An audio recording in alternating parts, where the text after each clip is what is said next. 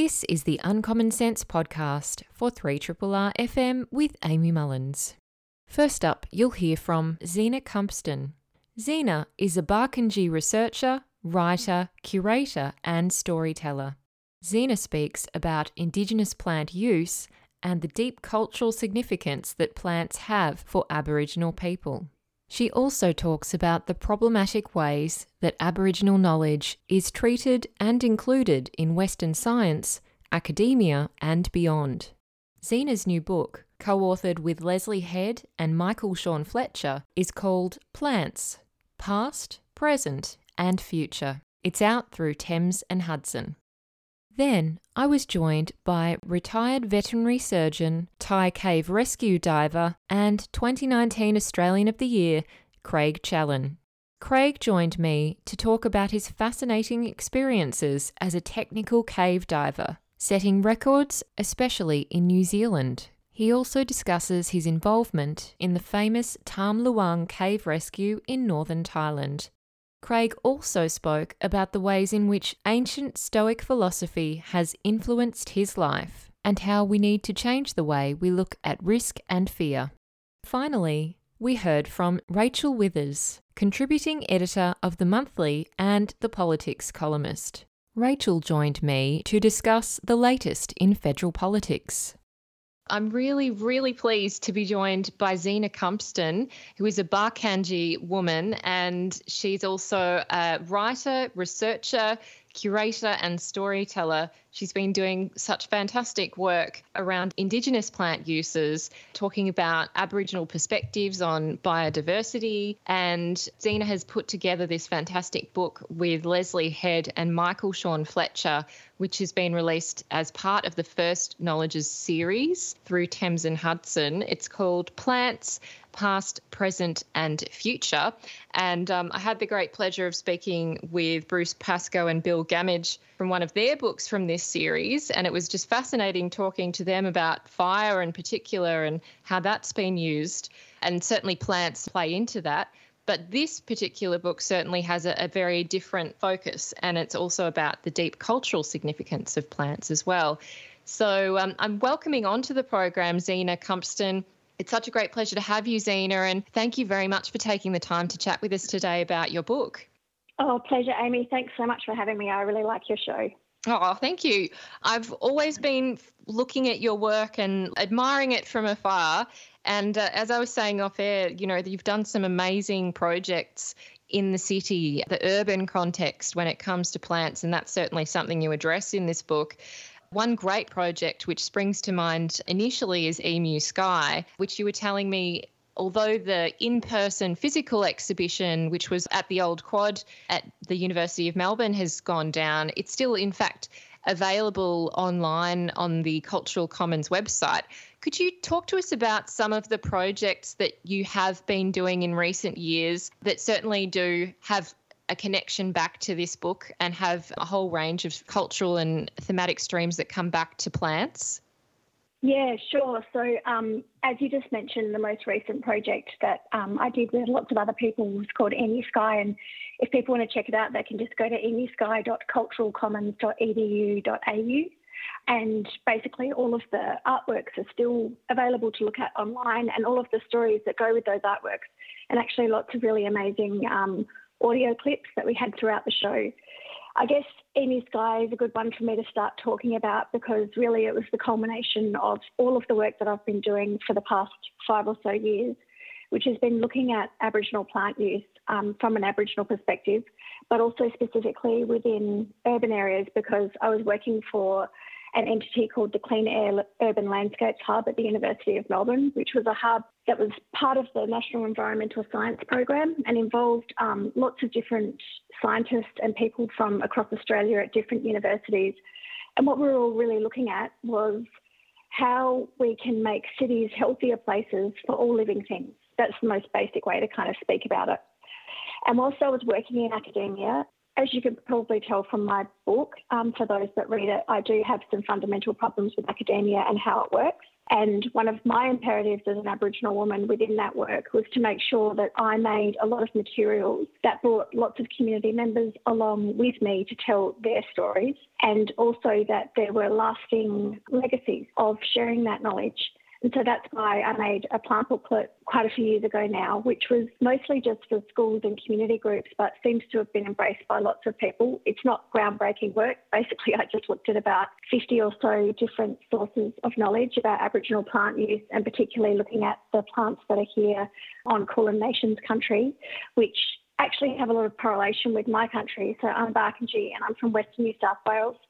So whilst we are all so diverse as peoples and as mobs, we do have some um, cultural connections across different regions and across the southeast. You can most certainly see that. You can see it in our art styles, but also we actually share quite a few plants and other really important um, cultural aspects because the country that we're on, um, whilst it does vary quite a bit, there are some similarities, and that's why we end up with some of the same plants and practices.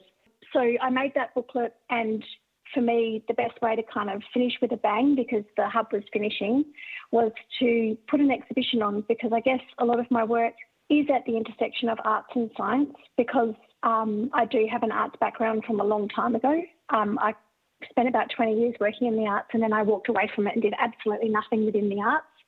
Uh, but I've sort of come back to it now and it's been a natural progression because I've realised all the many careers that I've had, they all have one thing in common and that is that I really love storytelling and I really love sharing knowledge with people and inviting people an opportunity to listen. And that's really what Emu Sky was all about. Um, more than 30 Aboriginal community members came together to tell stories of country. And really, it was asking the audience to fundamentally consider what we put at risk when Aboriginal people and knowledge are not in the driver's seat when it comes to the way that we manage country today. So there's sort of two projects, the booklet and this that I've done.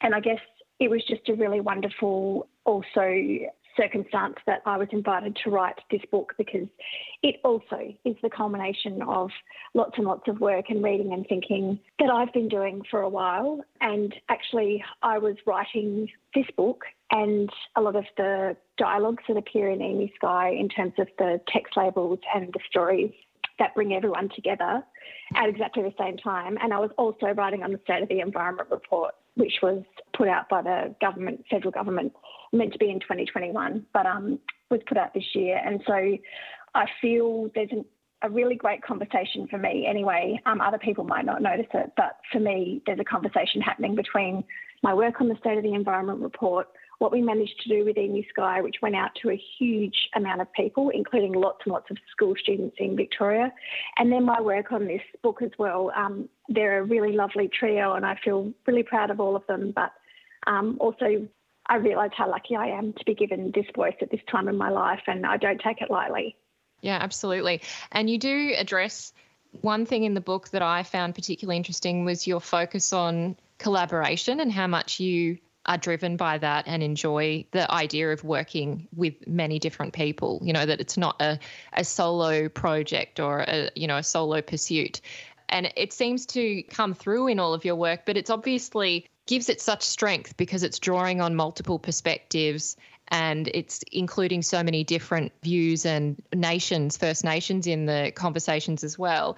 Could you talk to us about some of those concerns that you've had about academia that you do talk about in the book, some of the limitations that it's had, and the ways that perhaps it has, across history, excluded uh, Aboriginal voices and Aboriginal traditional knowledge in you know scientific spheres.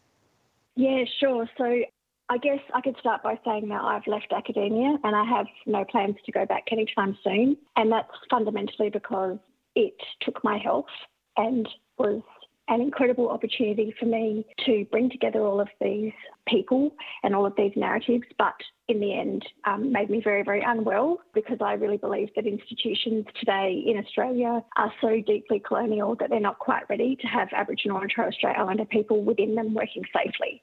Mm. Having said that, I really respect and and you know all power to all the mob who are working in these places because quite often you're the only person in a department or one of two or you know one person sometimes in whole organisations. And I think the idea that colonisation was something in the past is very prevalent. I see it in people's language all the time and the way that people talk about decolonising, like it can be just this kind of neat parcel of just these few things that you implement.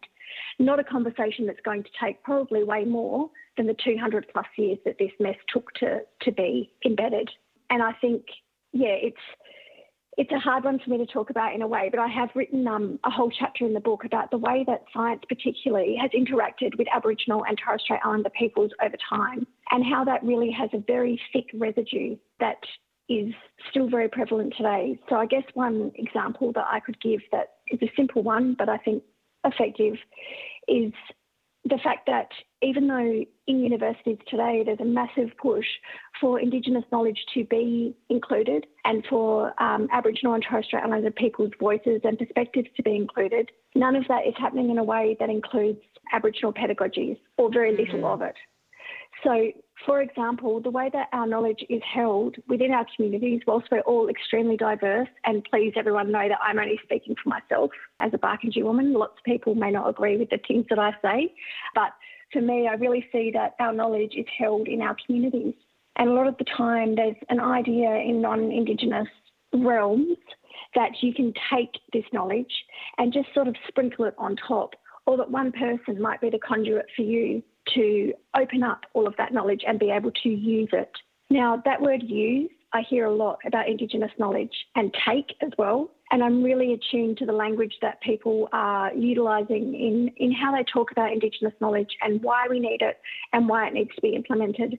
And it's a lot to do with, I think, this false perception that um, Aboriginal and Torres Strait Islander people and knowledge can reverse climate change. Mm. Um, and yeah, that's a really big statement, and perhaps that's a bit silly to say, but I do see that a lot of people are talking about it as though it's this panacea.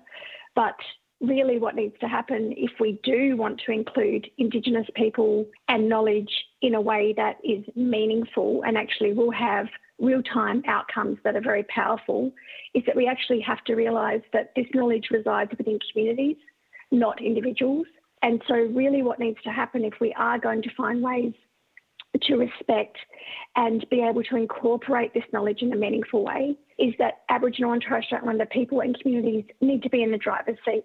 We are so often consulted and we are so often in the back seat, especially when it comes to management of country and really the way wider Australian society even connects with and understands our knowledge. It's always this sort of little thing on the side. Mm. Um, but as Uncle Brendan Kennedy said in our book, you know, we're not the garnish, we're the main meal, and we always have been.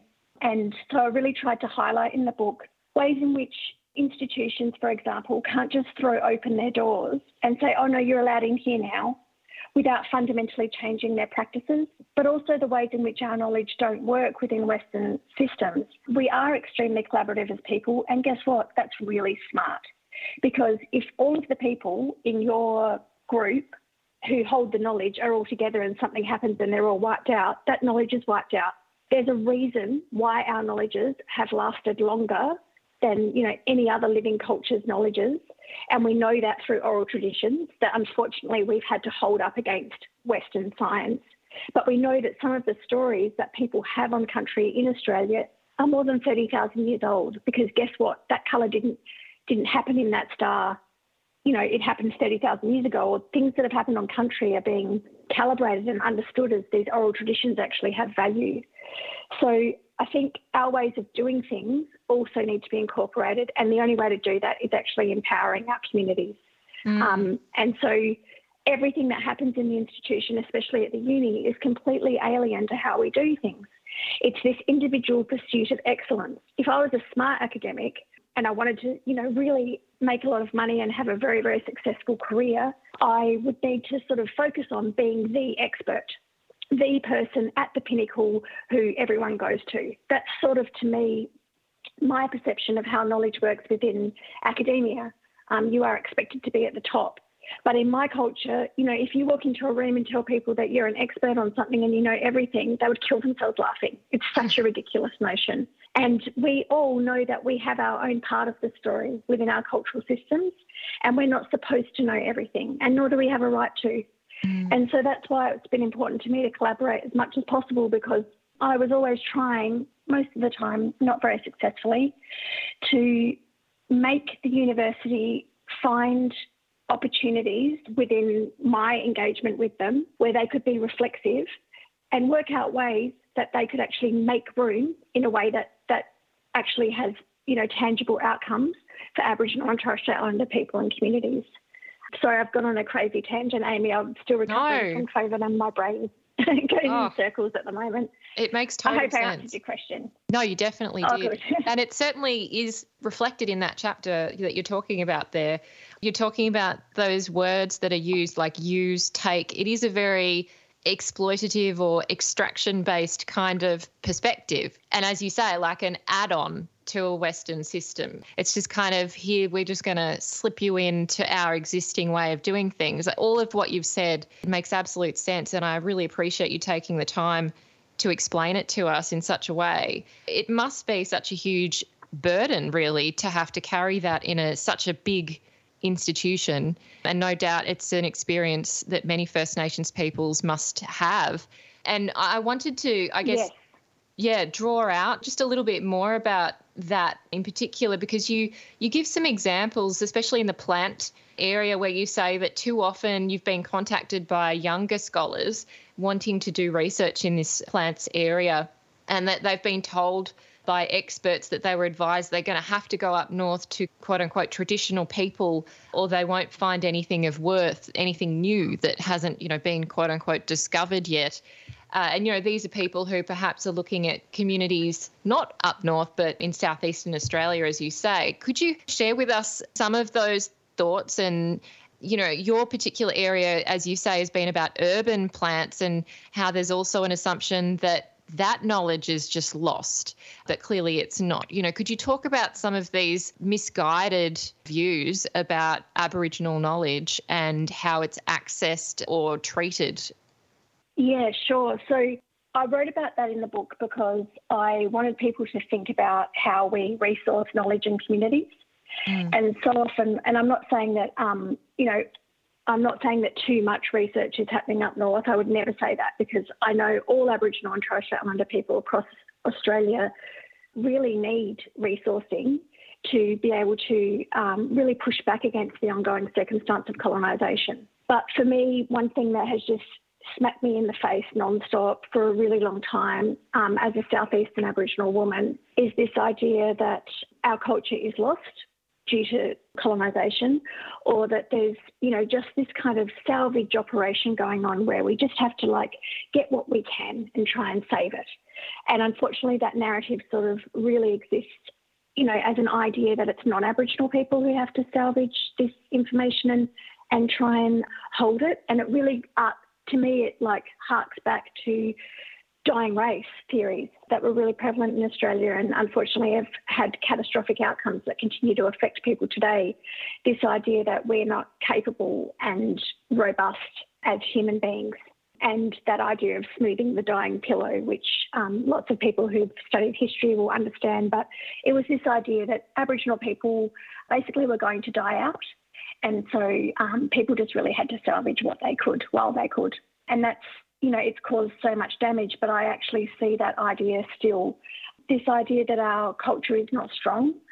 And when we sort of, I guess, have that false perception, that stereotype, that real Aboriginal people are out in the bush or in more tr- traditional communities, i.e., communities that look traditional from those looking from the outside, more than the way we function here in the southeast it really starts a cycle where people go, oh, well, there's nothing to see there, and then the resources don't go there, and then those communities then miss out because people are being directed to other areas. And I think more and more, thank goodness, people are understanding that everywhere in Australia, whether urban or remote, is an Aboriginal or Torres, or Torres Strait Islander place if it's up north um, mm. within that area. And there's just this idea, I think, that urban areas culture is lost, but urban areas are still a cultural landscape because there is no place in Australia that does not belong to one or more groups who are still fighting for it, who are still fulfilling their cultural obligations in any way they can, despite the ongoing harm that colonisation continues to inflict. And so that work that I was doing, um, looking at plants in urban areas, was wonderful in lots of ways because I could see people's minds opening up about what what an Aboriginal place is. Because no matter where you are in this place we call Australia today, you're on Aboriginal land and, and or Torres Strait Islander land. And I think that fundamental understanding is something that can be missing. And so it's wonderful to see some of the projects that are happening, you know, in more recent times where traditional owner groups in urban areas are actually having a greater voice and people are understanding the work that they are doing to keep country healthy. Um, and there's examples of that most certainly on the country that I'm very lucky to live and work on, which is Wurundjeri Woiwurrung country, where Wurundjeri Mob are doing some incredible projects, including being part of the Wilip-gin Birrarung murron Act, which is a way of really looking at the Birrarung from an Aboriginal perspective not broken up into 11 or more different councils that can have all different ideas about how to manage that waterway and what's important in terms of not you know, letting it get polluted and become a sewer, but actually seeing it as a whole, as a living being that needs to be protected with laws that are overarching the way that we have them in our society. We don't silo things and break them up into little groups. We understand that everything is very interconnected. And so it's been really good, the shifts that are happening, but I still see that it's not enough because I really um, I see that prevailing idea in in projects and in the way people talk, and especially in academia about what's actually happening in urban areas and how important it is to to put resources into it and to collaborate with people, um, as opposed to sort of this idea of being the great white academic hunter finding something new, you know, and so much.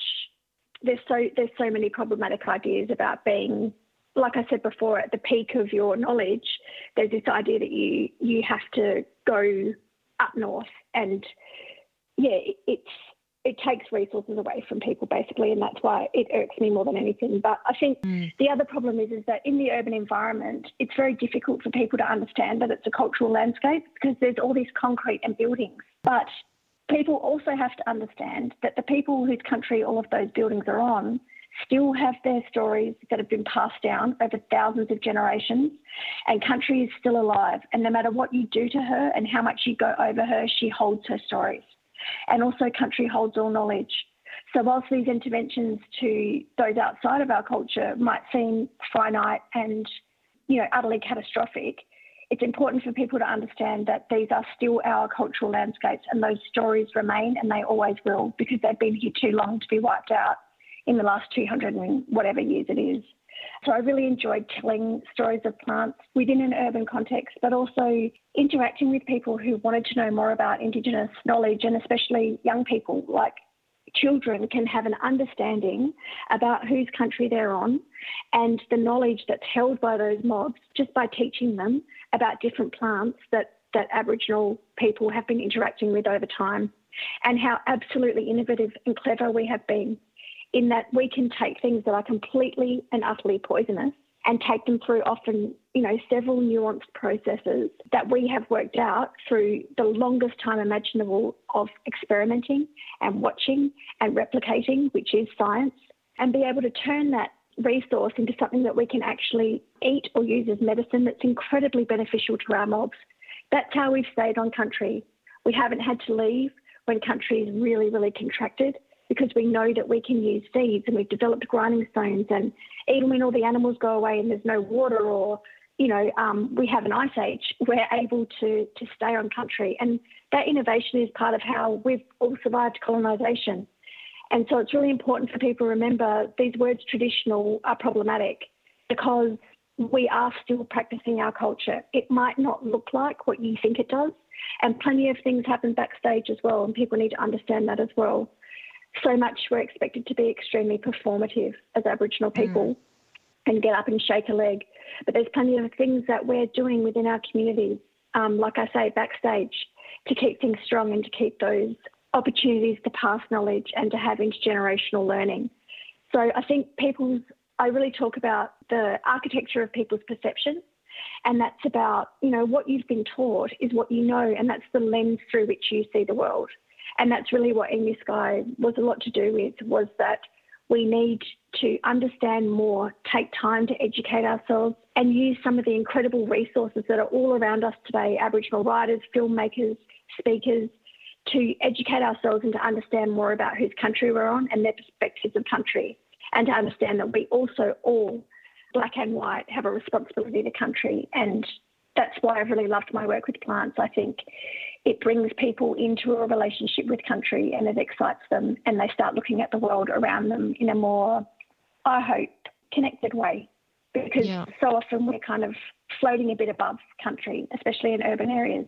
Mm. Uh, but yeah, it's important to connect because then we, when we connect properly and we learn more and we understand the place that we're on, the country that we're on, it means that we can fulfill our cultural, our custodial obligations. So even if you're not an Aboriginal person, you still have custodial obligations. This is your home.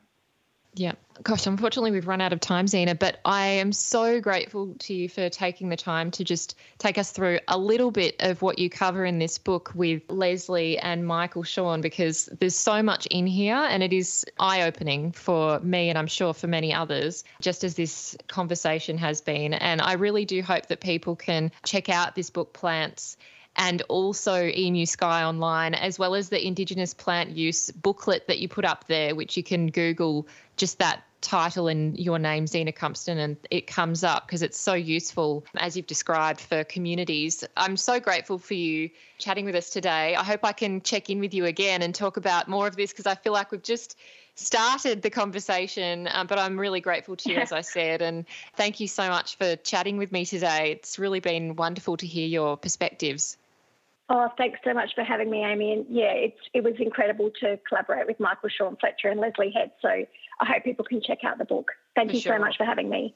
Oh, a pleasure, a pleasure. I've just been chatting with Zena Cumpston, Barkandji woman. Uh, she's a writer, researcher, and curator. And you can check out her book with Lesley Head and Michael Shawn Fletcher called Plants, Past, Present, and Future, which is out now through Thames and Hudson. I can't recommend it enough.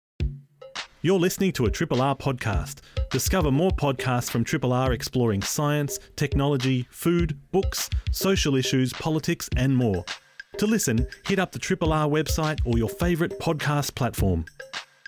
And it is my absolute pleasure and delight to welcome onto this program filmmaker and journalist Karl Malakunas. Karl is the writer, producer, and director of a documentary film called Delikado. It was recently screened as part of the Melbourne International Film Festival.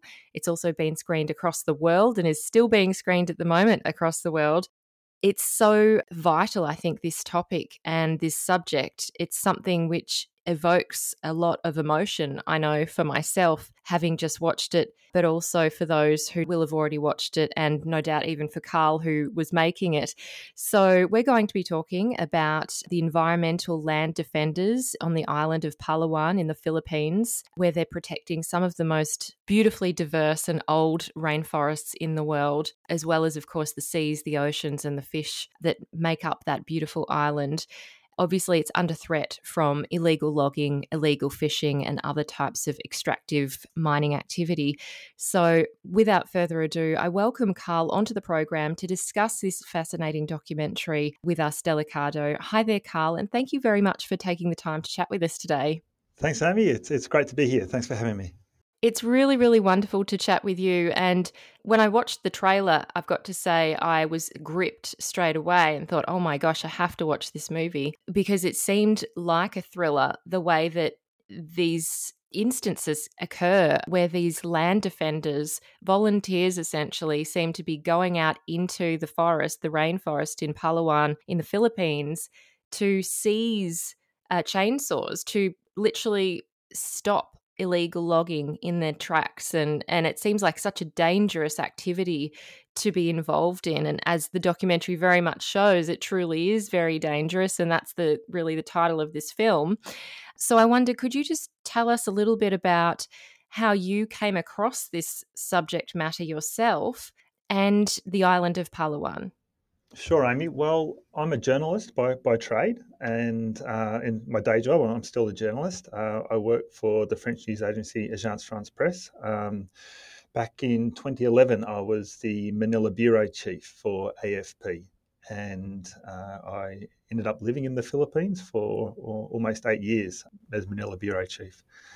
And uh, back then, I wanted to uh, go down and do a story on ecotourism uh, in Palawan. It was really uh, an excuse to go down and see this incredible place. Palawan is the is it's called the last frontier. Uh, it's home to the last great rainforests. It's um, you know one of the most the most biodiverse uh, waters in the world. They call it the Amazon of the seas.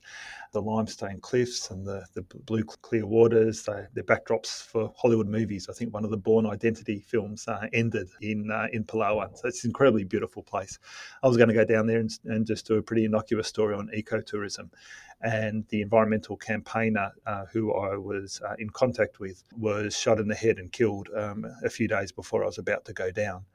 Uh, so I went down to investigate his murder instead. And while I was there, I met a whole group of environmental defenders putting their lives on the line. Um, as, as you said in your introduction, uh, what, how, what? There are these people going into the forest um, barefoot, trying to trying to take chainsaws from illegal loggers. Who are they? What are they doing? That was my immediate reaction. I ended up doing a, a piece of journalism for um, for AFP um, on on that a, a decade ago. Um, always had in my mind, it, you know, it just seems like it's it, you know, there's something more in it. As a journalist, I've, I've been uh, involved in daily journalism in, in one form or another, immediate news, uh, since I was a 17 year old copy boy at the Herald Sun newspaper in Melbourne. And um, I'd always uh, dreamt of wanting to do something uh, a bit more enduring, a bit more impactful uh, than, than daily journalism. And that's how the journey began. Uh, I really didn't expect that, you know, 10 years later, I would have, I would have made a full documentary and, and we'll be here today. Yeah. Well, it sounded like such a, a long commitment, you know, a labor of true passion because, as you say, you found out about this in 2011, and I believe you started filming in 2017. And then, you know, you were going back and continuing to film for a number of years. That really does take a, a huge span across your lifetime. You know, this is something that some people do dedicate their lives to certain projects, but that is a, a really substantial one. So you must have felt very strongly about this topic being so, you know, not only just newsworthy, but genuinely you had something to offer to share to try and, I guess, shine a light on this issue. And I wonder, you know, what were your reflections when you were deciding to take on a project like this?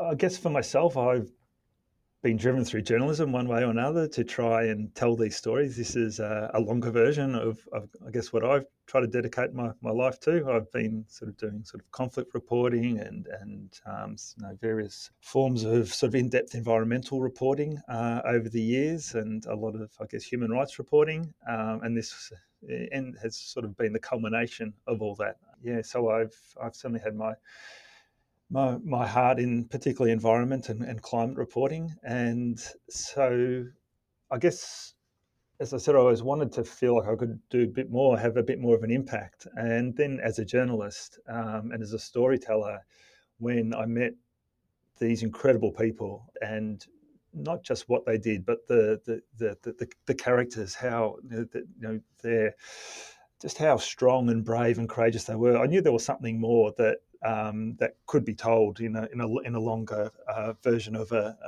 a, of a, of essentially a piece of journalism, um, and so that's why I, I kept committing to it. The characters in this film are so engaging. So I don't know. There's something very compelling about how they communicate their passion and their feeling for the earth and for the environment, and it really does shine through. You interview um, people who are truly connected to the land, as they say, you know, that they they are kind of just interconnected with the land. Their feelings are with the earth. You know, there's some really beautiful reflections on the connection that Indigenous peoples in the Philippines have with the land. And I wondered, was that something that really shone through to you in your interactions with attorney Bobby Chan and also with Tata and Nieves. Like, you know, what were the kind of things that really struck you about the way that they were speaking about their island of Palawan, but also that kind of deeper connection to the earth that they had? I guess one of the things that most immediately comes to mind is Cap Ruben Arzaga, um, who was the environmental defender um, who was murdered uh, during the course of our, our, filming. And on my first uh, filming trip there, I met Cap and we and we slept in the forest together. And you know we we talked about why he was doing this, and you know he um, he looked up at these big trees and he said, you know, if if I don't work to save them, they're just not going to be here for when my daughters grow up and have children of their own. And if they're not here, they won't have the watersheds. They won't have the um, the protection against the typhoons, against the storms. It was a matter of survival for him and a matter of survival for, for, for his community.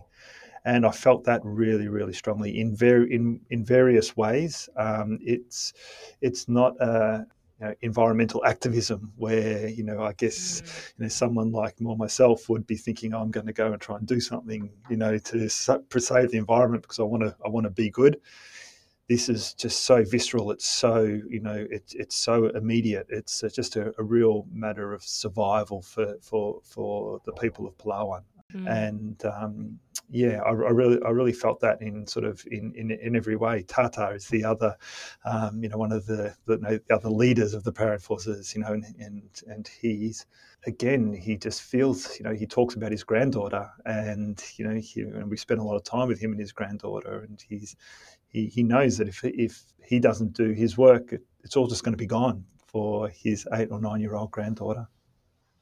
Yeah, it does sound like it's so existential, this issue. And one of the other ways that it's brought home is um, your interview with Remedios Cabral. You know, she was reflecting on the transformation of Palawan as becoming this tourist destination, a place where, you know, business people were trying to invest their money infrastructure being developed in the mountains, you know, those roadways are becoming more prolific. And she was saying essentially that she'd been told by a man called the father of the province that because she wouldn't sell land to these specific people, they apparently said to her, The father will have you killed if you don't sell this. And she says, I will fight for the land because it has belonged to my ancestors for thousands of years.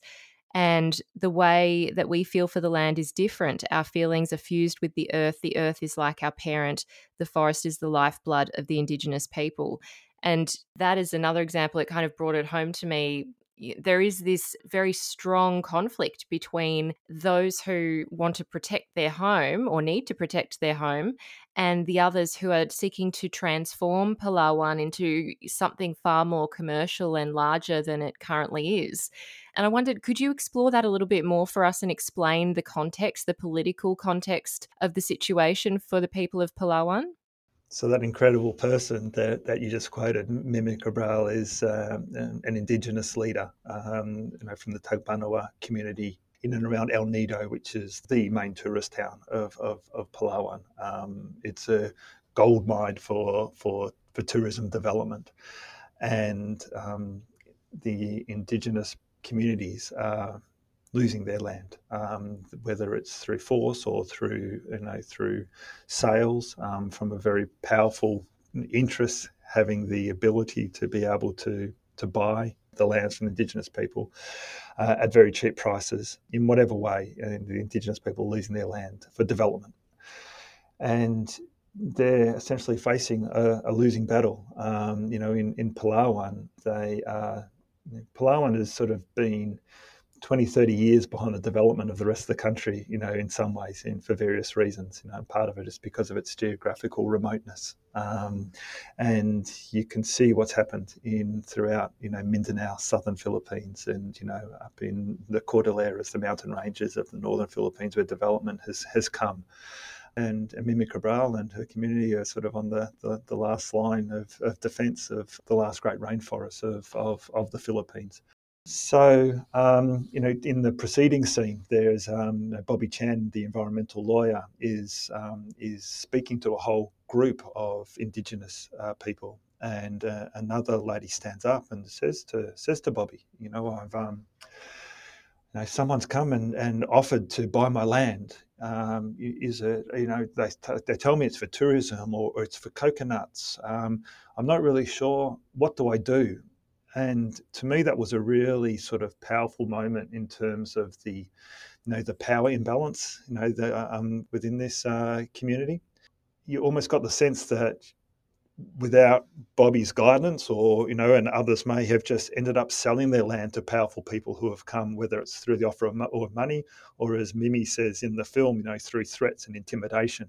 So you just wonder how much of it's going on, um, and so we present the um, the governor um, of the of the province, you know, on the on on the flip side there, who at one point was the richest elected politician in the Philippines, not just um, on a uh, provincial level but on a national level. Incredibly rich, powerful um, businessman he initially um, made his money when logging was legal in the Philippines. He had the sole logging concession um, across Palawan in the 1980s under the under the then dictatorship of Ferdinand Marcos.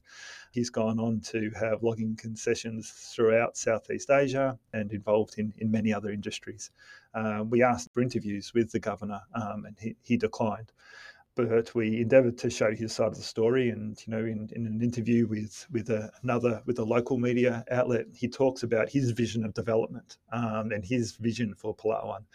And he's talking about the roads that he can build, and you know how he doesn't want Palawan to sit idle. He wants it to to be part of the greater Philippine economy, and that's the that's the battle that's going on, um, you know, in, in Palawan. And whether it's for tourism, whether it's for the the uh, mining industry or whether it's for plant for plantations. Uh, development is happening at a very fast pace now.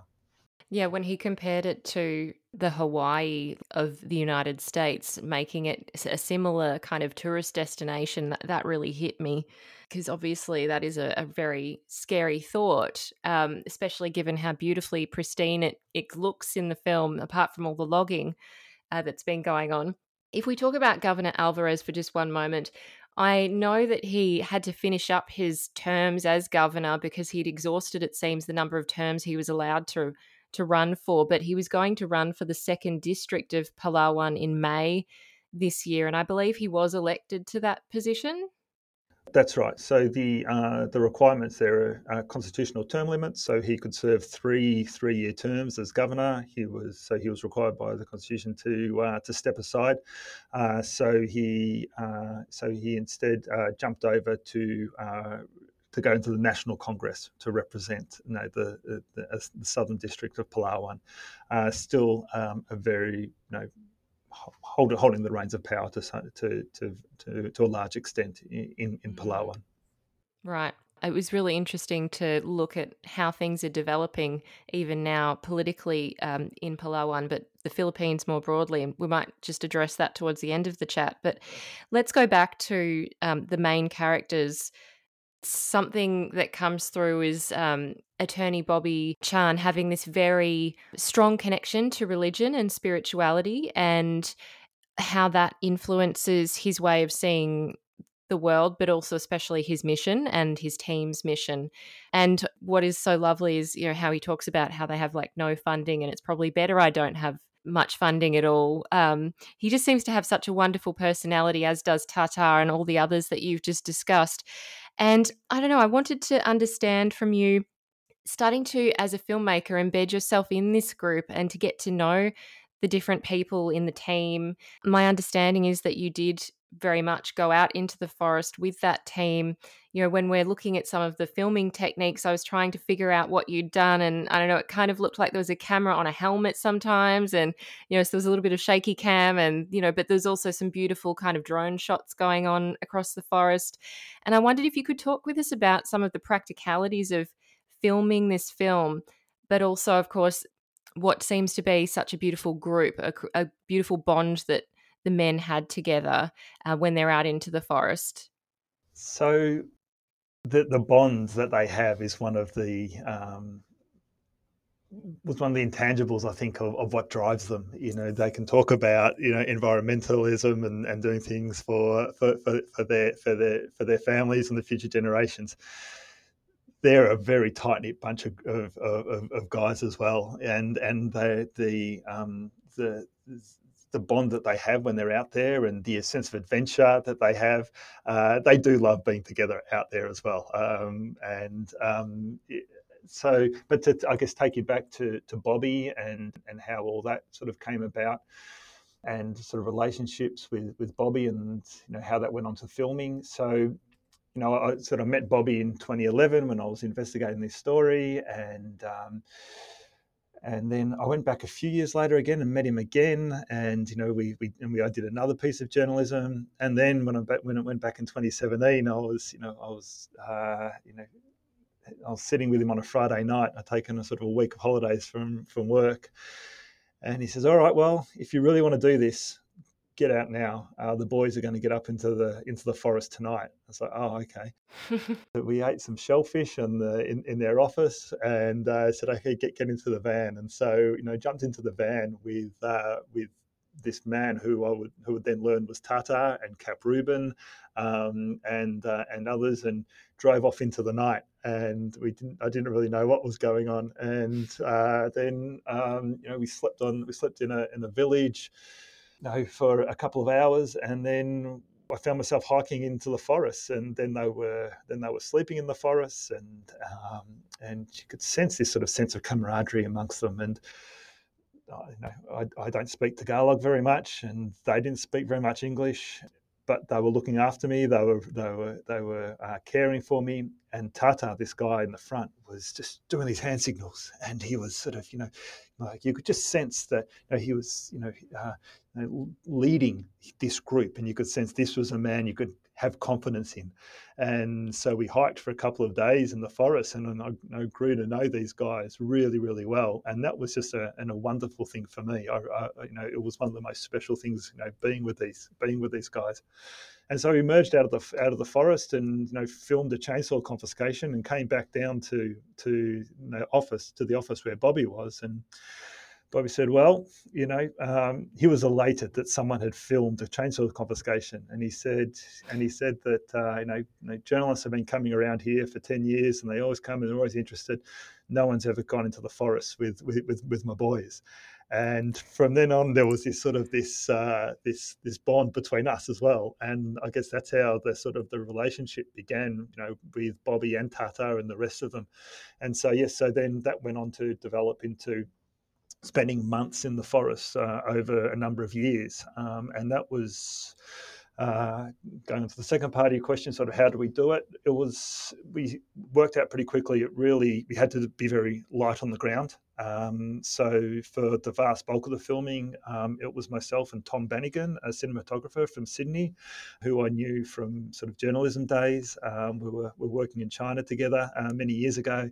Tom's a war correspondent, tough as nails. Um, I just knew that you know who was going to be able to bring into the forest, who who would be able to hack it with these guys, and that was Tom.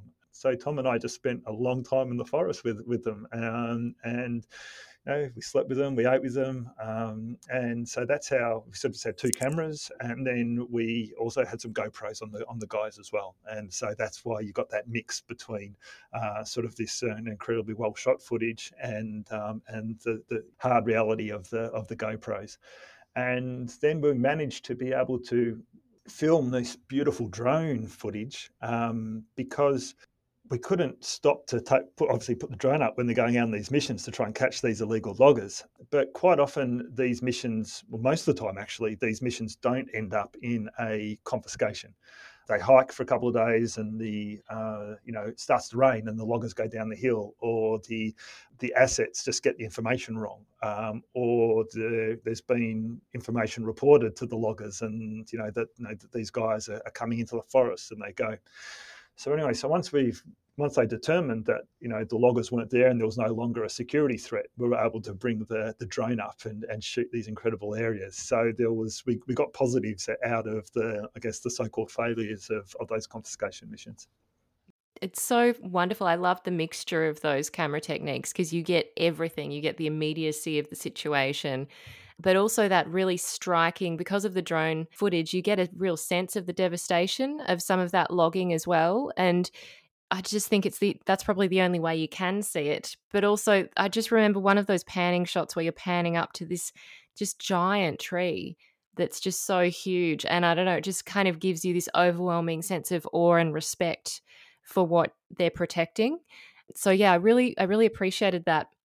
I wanted to talk a little bit more and tease out a little bit more some of those missions, just because I think for those listening who may not have yet seen the film, they might think, well, what are the dangers of trying to stop this? You know, because we in Australia, you might see protesters in a tree sit in a native forest, but there isn't the same level of danger as if you were doing this in Palawan. And one of the scenes you see, you know, three men with guns, potentially even knives. It's kind of hard to see from afar. And this group of defenders eventually go to their shack once they've left and you know they're looking through the shack and then they're kind of finding someone who they can confiscate a chainsaw from and what really struck me was the way that tata engaged with the people who were actually logging the way that he was so I don't know, reassuring and diplomatic and understanding when they weren't putting up a fight, when they were complying and and also the way he was understanding that a lot of people are motivated by poverty and that's the reason why they're engaging in these kind of activities and I guess following the lead of kind of higher up people. And I wondered if you could reflect on that a little bit given obviously you had such intimate knowledge of Tata and the way that he interacts with those subjects, you know, it just comes across as I don't know, he's just got some very special power, some very um, special way of putting everyone at ease, including the people that they're, you know, trying to stop.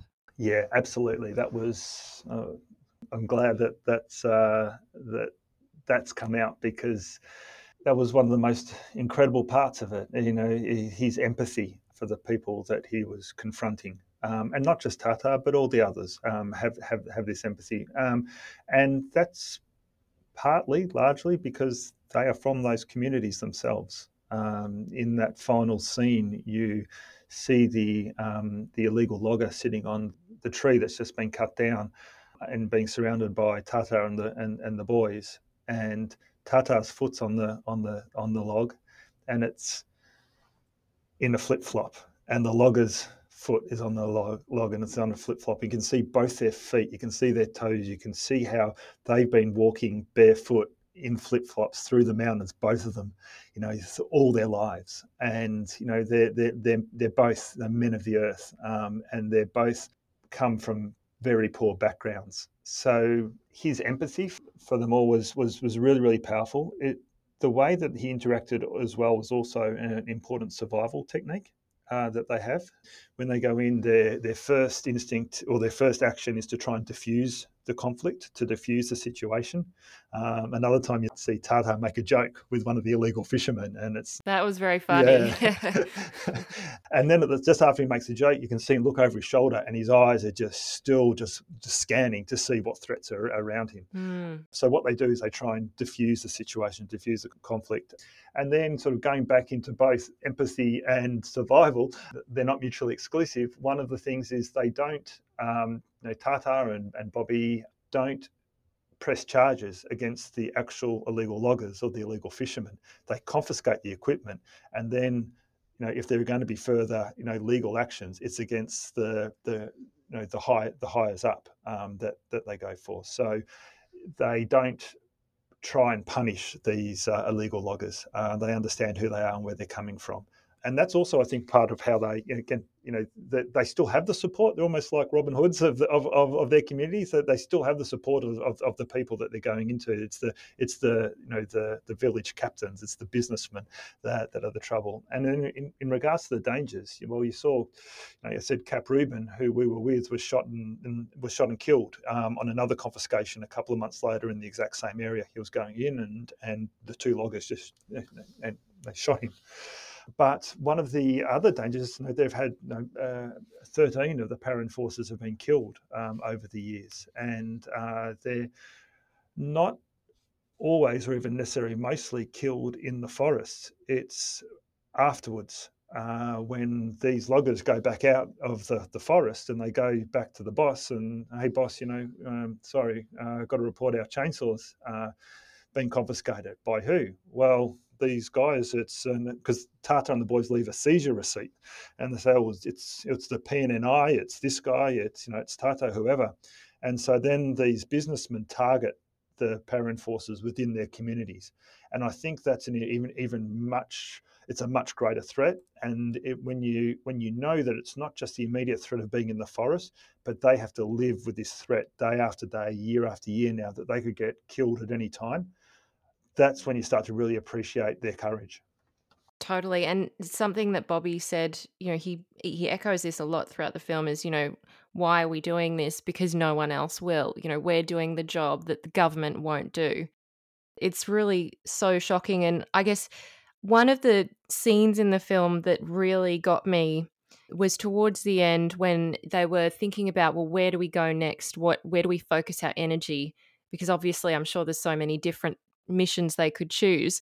There was this reflection by Tata saying, since Cap died, they've had the upper hand rumors go around that we seem to be afraid to go back there. And they say if we try to return, we'll lose another comrade.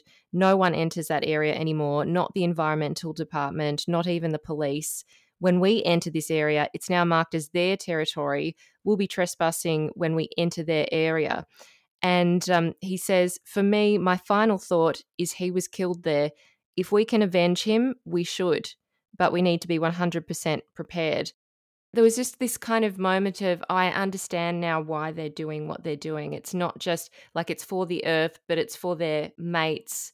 There's so much caught up in their motives, you know, as to why they're doing what they're doing, what missions they're choosing, and and like how much personal feeling is involved but also how much strategy, as you say, like they're very prepared, they're calculated, they're not going to go in and and do the wrong thing and put themselves at risk. But I don't know, I just wondered if you could reflect on that scene when you were filming it. Did it have anything for you? Did that spark, you know, any certain kind of response for you? Because I don't know, there was just something in that when I was watching it that it just felt like this very galvanizing moment of we're going to do this and we're going to go back to the place where our close friend has been killed. I, feel sort of emotional just listening to to, to that again, and um, their say their, their, courage is I, I can't comprehend it, and I would say that as powerful and as inspiring as um, that little scene was, they do that almost every day they went there up to where Cap Ruben was murdered into into those forests. You know, there was 12 other times that they were doing something similar, you know, down in Bataraza in southern Philippines where uh, you know, there's um, it's uh, a lot of the um, you know, uh, Islamic militants uh, from you know southern Philippines um, uh, are embedded in, in, in those communities. Um, there have been people who have, you know, Westerners who have been kidnapped and and killed in in that vicinity. Uh, it's just lawless. Um, two of their men were shot and killed on a motorbike. You know, as, as as I said before, they were marked after to, to stop logging in that community they go back down there regularly to to do confiscation missions mm. um, regularly. It's it's just incredible, and you know when then when I talk about Nieves Rosento, the the mayor of of of uh, El Nido, who's our our sort of third main participant in in, in the film, and she is placed on the the drug list of President Duterte. You know, thousands of people have been murdered under Duterte's drug war. The president goes on national TV and curses her and threatens to kill her and says, oh, you know, I will kill you. Um, and because she is fighting her environmental, environmental battle in a different but equally courageous way to the guys. Mm. Um, she's trying to stop the, those developers that we were talking about earlier. And, you know, when she's threatened, when she's placed on the narco list and the, and the president threatens to kill her, I would have walked away. I would have given up. Um, you know, if Tata and the boys are going, you know, into avenge their, you know, their mate's death, I would have given up. And I think most of us would have. And I still struggle to understand how just brave and courageous these people are. I'm so glad you brought up Nieves because that's where I was going to go next because she's so inspiring. The way that she speaks in those community meetings is so galvanizing. I can see why she's such a great politician. You know, she's just so oh, passionate. I don't know, just genuine, a truly authentic person. And um, yeah, when you see that Duterte footage and her kind of responding and then praying with her family, I mean, that is literally when I would have just said, okay, yeah, we're done. like, I, I agree with you. And she's just going, no, we'll stay strong and we'll stay the course and she's basically in this uh, election campaign as we see in the film so she's quite literally campaigning and as you show being followed by police and you know there's a lot of intimidation and threats against her as you show as well there are so many parts or challenges to her story. One clearly being the lack of fair elections, in the sense that there are allegations of vote buying, and that being the reason why she wasn't re elected as mayor. And no doubt it would have been so heartbreaking as we see to face up to that these kind of strategies where different candidates are potentially backed by commercial interests and have that funding and resourcing that you know local grassroots campaigners don't have. But also you know her resilience. I, I don't know i wondered if you could reflect on the ways that she has continued to be inspiring because she still wants to be, as she said, governor of Palawan and the first woman governor as well. You know, it's so exciting to see her speak. And uh, yeah, I just wondered if you could reflect on her journey, not just in the film, but even after, you know, and what she's still doing right now. So we met Nieves at Cap Ruben's funeral. So uh, I, we were there was a basketball court she's standing next to Cap's body at the wake, and you know everyone's sort of you know hypnotized by the speech of some very very charismatic powerful woman. I thought, Who, who's that?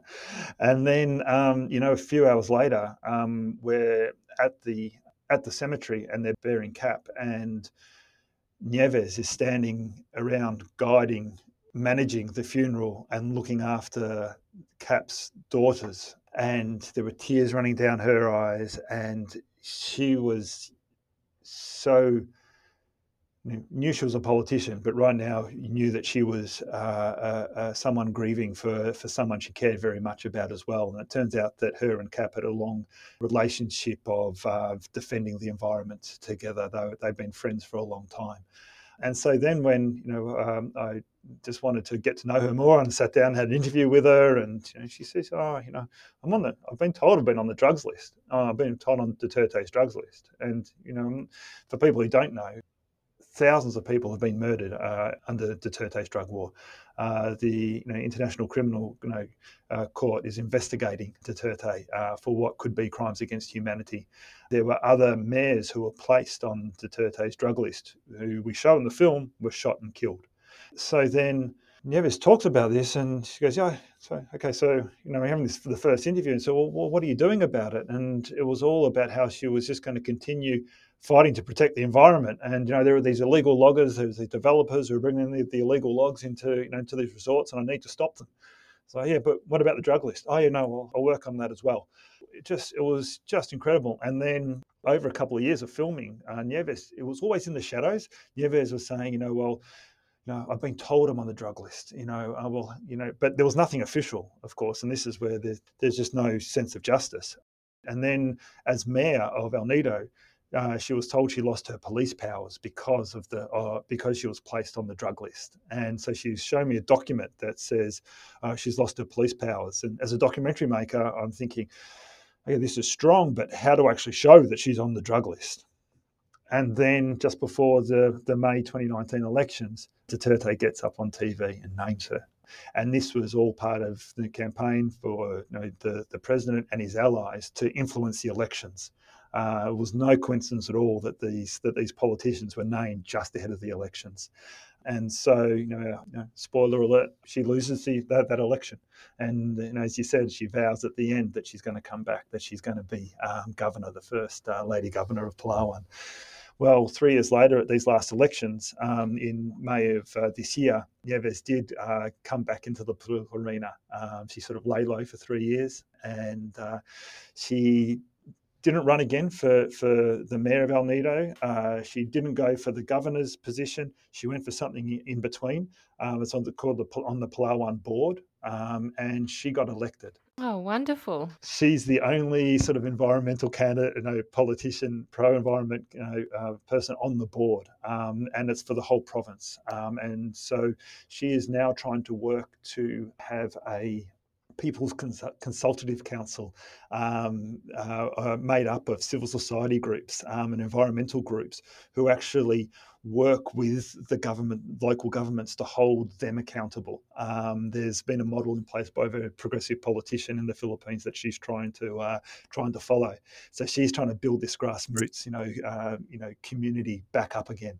And so she's still there. She's still fighting. And we had this. Um, uh, we just had our Philippine premiere in Manila recently uh, at Cinemalaya. We were the closing festival at, at Cinemalaya, and um, we brought up uh, Nieves and, and Tata and the para-enforcers up to up to uh, Manila, and um, it was uh, at this um, uh, this cultural centre of the Philippines, which seats 1,800 people, and you know, we weren't quite sure what was going to happen, you know, how many people were going to turn. It was a full house. Wow. And then they watched the people watched the film, and then Nieves' name was called out, and Bobby's name was called out, and Tata and Mimi Cabral, the Indigenous leader, were called out, and they all walked on stage, and there wasn't a dry eye mm. in the in, in in in the audience, um, and everyone was standing up and clapping and cheering, and um, it was this amazing moment. And Nieves sort of st- you know, gets up on stage, and there's a little tear in her eye, and then she just raises her fist, uh, her fist up in the air to the crowd, and they all roar and it was just the most incredible electric moment and it, it made this 10 years of work worth it it was just incredible mm. oh i'm so glad it sounds like a rock star reception for people who truly are even better than rock stars I'm so glad you talk about the reception too, because I wanted to reflect on that a little bit. And that's probably the best place is, you know, Manila and the Philippines being a very important audience for this film to be seen, certainly more broadly across the whole country, because it is quite a large, expansive country in population. But I, I wondered how have different audiences been receiving this film? You know, not just in the Philippines, of course, but of obviously Australia, New Zealand, you're taking it across to Europe and the US. Like, how has this film been received? How have you been received, you know, your work at the moment? And obviously for me, I was, you know, crying in the film, and I defy anyone to not cry during this film because it is very personally affecting but obviously there's a broader movement here. There's a broader point to this which is to you know shine a light uh, an investigative journalist's kind of light on this issue. So yeah could you share with us some of your observations of the responses you've seen to this documentary? Amy i'm, I'm a first time filmmaker. Um, you know for for nine and a bit years i was making this film not knowing whether it would work, whether it would be a success. Um, I'm just overwhelmed with what's happened um, over the past sort of you know six months to a year. We had our we had a global premiere at a major film festival in Canada at Hot Docs, and then we were we've screened in sort of you know in LA and New York in a human rights uh, festival, and we're at, we're at the Sydney Film Festival. We won Sustainable Future Award, uh, one of the major awards there for, for films that, you know, that was doing something about the climate emergency. Um, to have a, a, full house at Melbourne, my at the Melbourne International Film Festival, my my, my hometown, it was you know, it's it was incredible.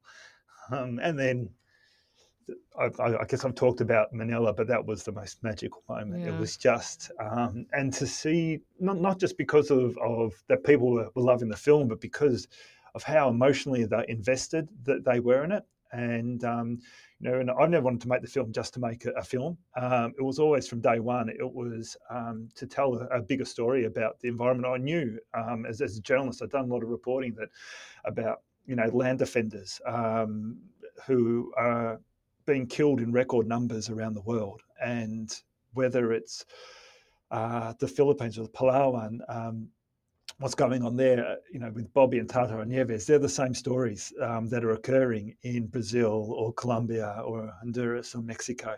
And, and I wanted to, I was hoping that this film could maybe be a part of, uh, of, uh, of, of some sort of narrative to help uh, sort of not just raise awareness about what was happening in Palawan, but about land defenders around the world. And you know, we're building a, an impact campaign for the film um, around defending the defenders uh, to help uh, you know uh, support and drive support for land defenders and the forests that they protect. Um, and you know, as part of that, you know, you know, from Manila, you know, we've started to get support for screenings around the Philippines, and we've just started screenings. You know, there was one in the central Philippines for a community that were um, defending their mangroves um, from development, and the film got to show to them, and they said, "Wow, other people are fighting these battles as well."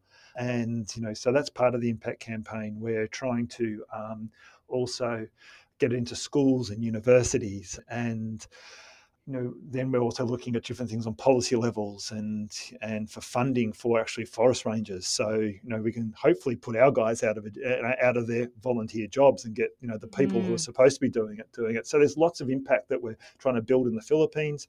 Um, there's a big anti-corruption conference in Washington later in the year, which the film will, will be at, you know, potentially at the uh, UN Biodiversity um, Summit in, in Montreal later in the year. There, you know, so our film's going to be part of all this conversation, and um, you know, in a couple of weeks we're going to be screening across homes across America on PBS. Oh, congrats! Yeah, we're on, we're on POV and on September 26, and um, and POV are helping us to build education toolkits and screening guides. So then it can be shown in communities in, in America, and then we can use those same toolkits, bring them to the Philippines, and um, and continue this conversation beyond the film.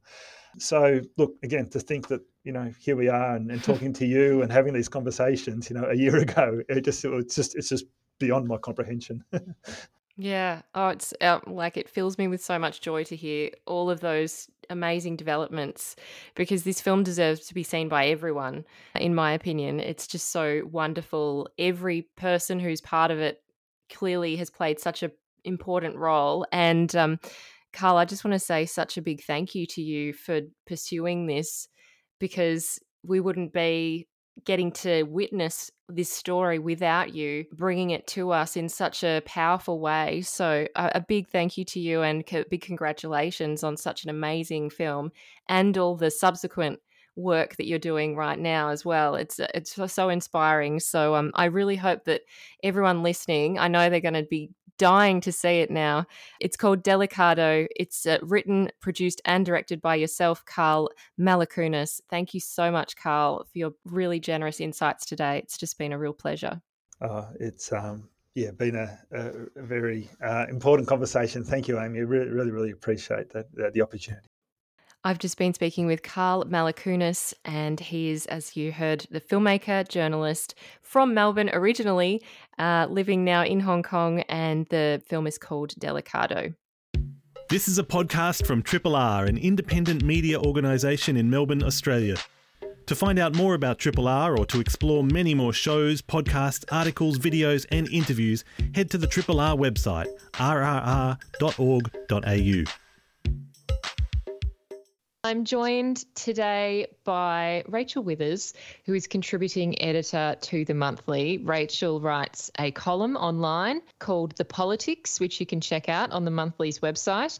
And we're going to be talking all things federal politics with a very specific focus on the October budget, which is being delivered tonight by Treasurer Jim Chalmers. And as I mentioned at the top of the show, this is Labor's first budget in about 10 years. So it is momentous and historic for a range of reasons. It's also a critical moment for the Labor government to put their stamp on what's going to be happening policy wise for the next at least half a year until we actually have the regular May budget return finally. I think many people will be hoping for a budget in May this time instead of all the other random months we were having before under the coalition.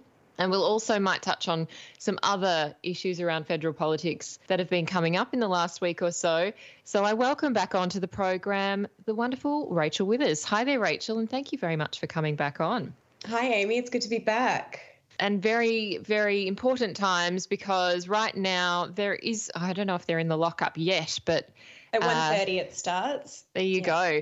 A lot of people have been remarking, or um, and a lot of people, I mean journalists, have been remarking on the fact that this is their bajillionth lockup in the last few years. And uh, we were just talking off air, Rachel, about how many budgets we've been covering even in the last two to three years. How many have we had and what's the status with these budgets because i think a lot of people will wonder why we're having an october budget yeah, so this October budget is an extra budget that Labor flagged that it would do if it got into office um, to sort of make it its own little stamp on the budget for the year. But you're right, it does feel like the gazillionth budget. Um, it's the second one this year.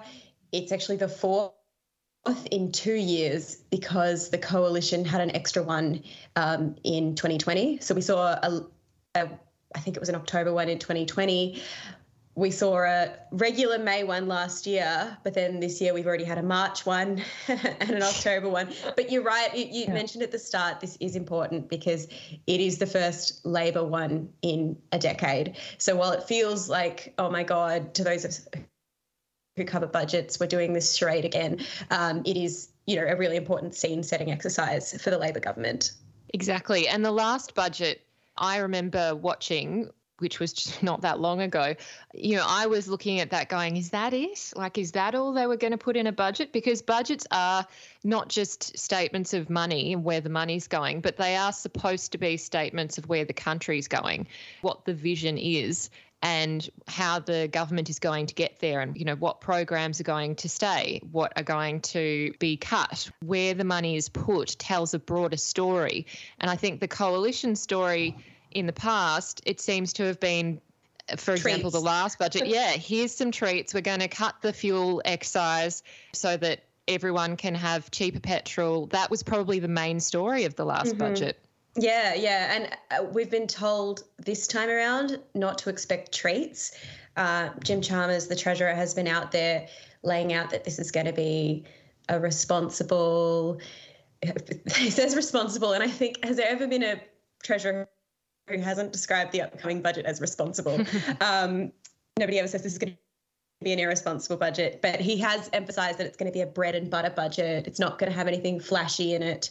Um, it's not going to have little uh, cost of living treats, like you mentioned, um, because there are concerns that might actually make the inflationary pressures in the economy worse. So it's not necessarily going to offer any quick fixes, but it does actually have some really big spending in it.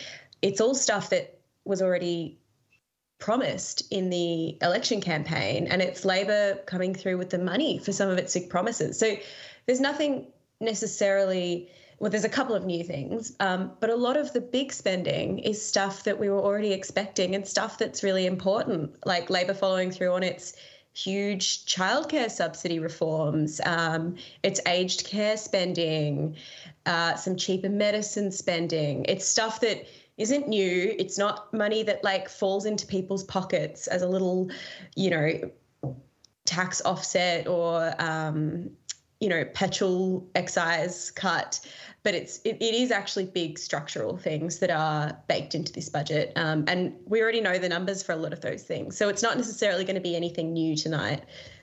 And it's something that although we don't get a cheap and quick kind of hit from it, like some people might like, these are things that will actually have some bearing on people's lives. You know, the changes when you're looking at childcare, for example, that's clearly a big one with the package costing $5.4 billion over the forward estimates, which is four years. So that's a huge thing. I know lots of families struggle to be able to afford childcare. That's why so many, predominantly women, are not actually working full time because they end up losing most of their salary to childcare. So there's not really that impetus for yeah. the primary carer to go to work. And the other big one that's actually a new announcement, in fact, that I should add is the paid parental leave changes. uh, oh, which yes. were announced about a week and a half ago, um, that are going to increase slowly over time the paid parental leave from 18 weeks up to 26 weeks. It's going to be gradual over over a few years, but it's also going to make some changes to encourage it to be better shared between partners. There'll be like a bit of a use it or lose it scheme in there probably, so that it, it will be ideally shared more equitably between parents. And that was something that the Labor government actually decided. They said to bring in since the Jobs and Skills Summit of um, September. God, that was only in September. Yeah. Um, but that was something that actually they said, it, you know, it was so important at the Jobs and Skills Summit. All of these, you know, incredible women economists were saying this is so important. And Labor has since said that it was because of that that they've decided to, to go early on this. So that you could call that a treat. It's not, it's not like a little $300 in your bank account for mm. everyone, but it, it, it certainly, I would think of that as a treat. And it's something that I mean, a lot of people have been calling for an increase because Australia is well behind on paid parental leave. Like 18 weeks is kind of laughable compared to the rest of the OECD. But one thing that I guess you could say is a criticism of that announcement and that I think has been going on in the background is it's only going to increase by two weeks every year so that we finally get the full 26 weeks in 2026. And I'd thought in the backdrop of all these discussions of the stage three tax cuts and how much they're going to cost, and the fact that they're actually now going to cost even more than they were costed in the past, I think it was an example for me of, well, imagine if we didn't have those stage three tax cuts. Maybe we could just have 26 weeks of paid parental leave sooner than 2026. That women predominantly wouldn't have to wait for their own policy to come into fruition fully. And I wondered if that might be an ongoing dialogue or an ongoing comparison point that might be made against different policies and policy choices of this Labor government, especially during the budget, is oh, well, you've kept the stage three tax cuts, you haven't scrapped them yet. Imagine what you could do in your budget if you didn't have those. You know, what about paid parental leave? What about another policy that you could be implementing sooner? Do you think that that's going to be a critique potentially of the Labor government given all this ongoing discussion we've had for the last month about stage three tax cuts? Yeah, look, I think that the stage three tax cuts for the whole time Labor has been in office and anything it says it can't fund, like an increase to job seeker, anything that Labor currently can't fund immediately prompts the question well, what about the stage three tax cuts? That's not something that's going to be touched in this budget. We had that little kite flying exercise last month. Jim Chalmers clearly wants to get rid mm. of them, and um, the coalition knows that too because they keep hammering him on it but it was something they briefly talked about, realised that or came to their conclusion that Australia wasn't ready for it and uh, reined it back in. But it does seem like it's a conversation that they're going to try again at a later point. Uh, it just, that amount of money we, we saw last week, and I think Jim Chalmers cleverly dropped it, that the 10 year cost of those tax cuts has already gone up $11 billion. And it, like, it, potentially because of inflation, will keep going up. And mm. so it, it does seem untenable that a Labor government is going to be able to keep that while constantly having to have like a responsible budget, uh, you know, having incredible things like this paid parental leave scheme, but not being able to do it, you know, right now. Things like that are eventually going to keep adding up. And I think the pressure will, will eventually become too great. And I think Labor wants it to become too great. I think they would like us you know, as a country to get to a point where we are having this conversation about the stage three tax cuts. They're really trying to politically manage it so that they don't get stung for a broken promise. And regardless of when it happens, the coalition are going to go ape shit about it. Uh, but, you know, I think the treasurer is trying to start a conversation.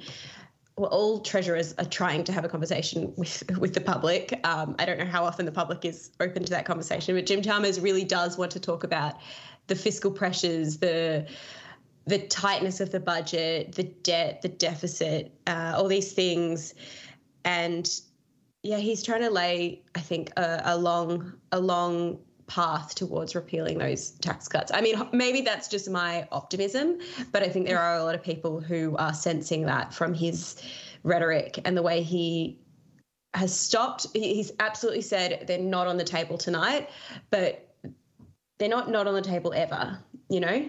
Yeah. No, it does seem that it's a long game and that this is going to take some time uh, and certainly a longer public conversation. But, you know, the Australia Institute has certainly been leading, I think, the conversation from the civil society, putting out a lot of research and polling around these stage three tax cuts. Which has been, I think, quite useful. And also, their revenue summit talked about this a lot, having such prominent people like Rod Sims coming out and saying this is ridiculous. So, hopefully, we get to a fever pitch next year. I wanted to raise also some of the things that we've heard about in the week leading up to this federal budget, including an, a recent audit that the government has done discovering an, that an extra $6.4 billion is going to be needed to cover unfunded costs left by the former government. So, you know, as soon as Labor came in, we saw Katy Gallagher and Jim Chalmers giving a press conference saying they were going to go through the budget line by line, looking at every single item, scrutinising whether it needs to be there. Clearly, they've discovered that some things are not funded and that also some things shouldn't be funded and will have their funding removed, as we've heard discussions yesterday with the Nationals making criticisms of some of that. But I wanted to get a sense from you as to what are some of these little nuggets um, that Jim Chalmers has been leaving us and what does that indicate about tonight's budget and if you don't mind also addressing the well-being budget that you discussed in your column last week yeah so there are a bunch of little numbers flying around that Katy Gallagher and Jim Chalmers have put out there. I, I, sort of hate this point in the budget um, I don't go into the lockup myself, but in the week leading up, we get all these these numbers trickling out, and they're not necessarily put on a a balance sheet that you can see. You know, there will be actual financial documents in the lockup, but we get these numbers. So we've got this $6.4 billion of, of spending that actually, with that number, it's money that the government is committed to that's stuff co- the coalition has left in place and didn't fund properly or just hadn't accounted for that has to be spent. And so it was an extra 6.4 billion that the government had to find. Uh, but then yesterday we saw with this waste and rorts audit um, that the government had found $10 billion in savings that they could make from coalition programs. Uh, there's going to be some cuts to some uh, grants programs they're going to stop doing the Building Better Regions Fund and create their own growing regions program. uh, but yeah, so we're getting all these numbers floating around like 6 billion locked in here, 10 billion off here, 11 billion redirected here. Uh, this morning, we were told that the deficit for this year is actually going to be half of what was predicted in March. It's, it's going to be a smaller deficit, but then uh, it's a $37 billion deficit in this budget tonight. So we've got all these numbers, but it's it is hard to put them together in one story. Uh, I think what they're trying to say is we've been left with this kind of mess. Mm, uh, sounds like a dog's breakfast. With, yeah, we've been left with things we have to spend that they didn't account for in their budgets uh, that they have left in place, and also with with just rubbish spending that we're clearing out or redirecting um, so yeah, it, it is in many ways about cleaning up uh, this budget. Is is about clearing some of this stuff so that hopefully the May budget in 2023, which would be a normal Labor budget, will be uh, able to be, you know, the decks have been cleared a little bit and we can just have a normal budget. Um, as for the well-being budget, that is a new Labor commitment, which is that this budget is going to also have a, a well-being statement.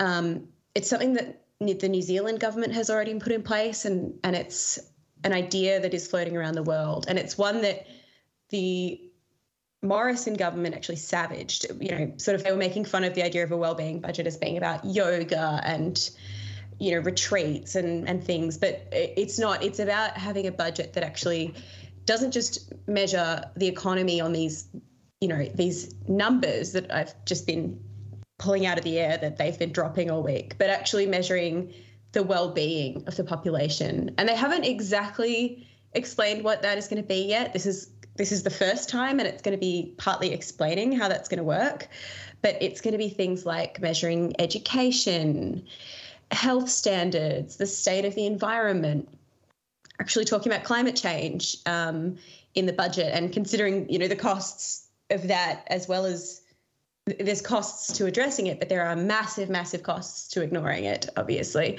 Mm. Um, and so, yeah, the budget is going to be about laying down, tonight's budget will be about laying down how the well-being measures are going to work. But one thing I did write about last week was the day that Jim Chalmers was out there talking about this well-being thing.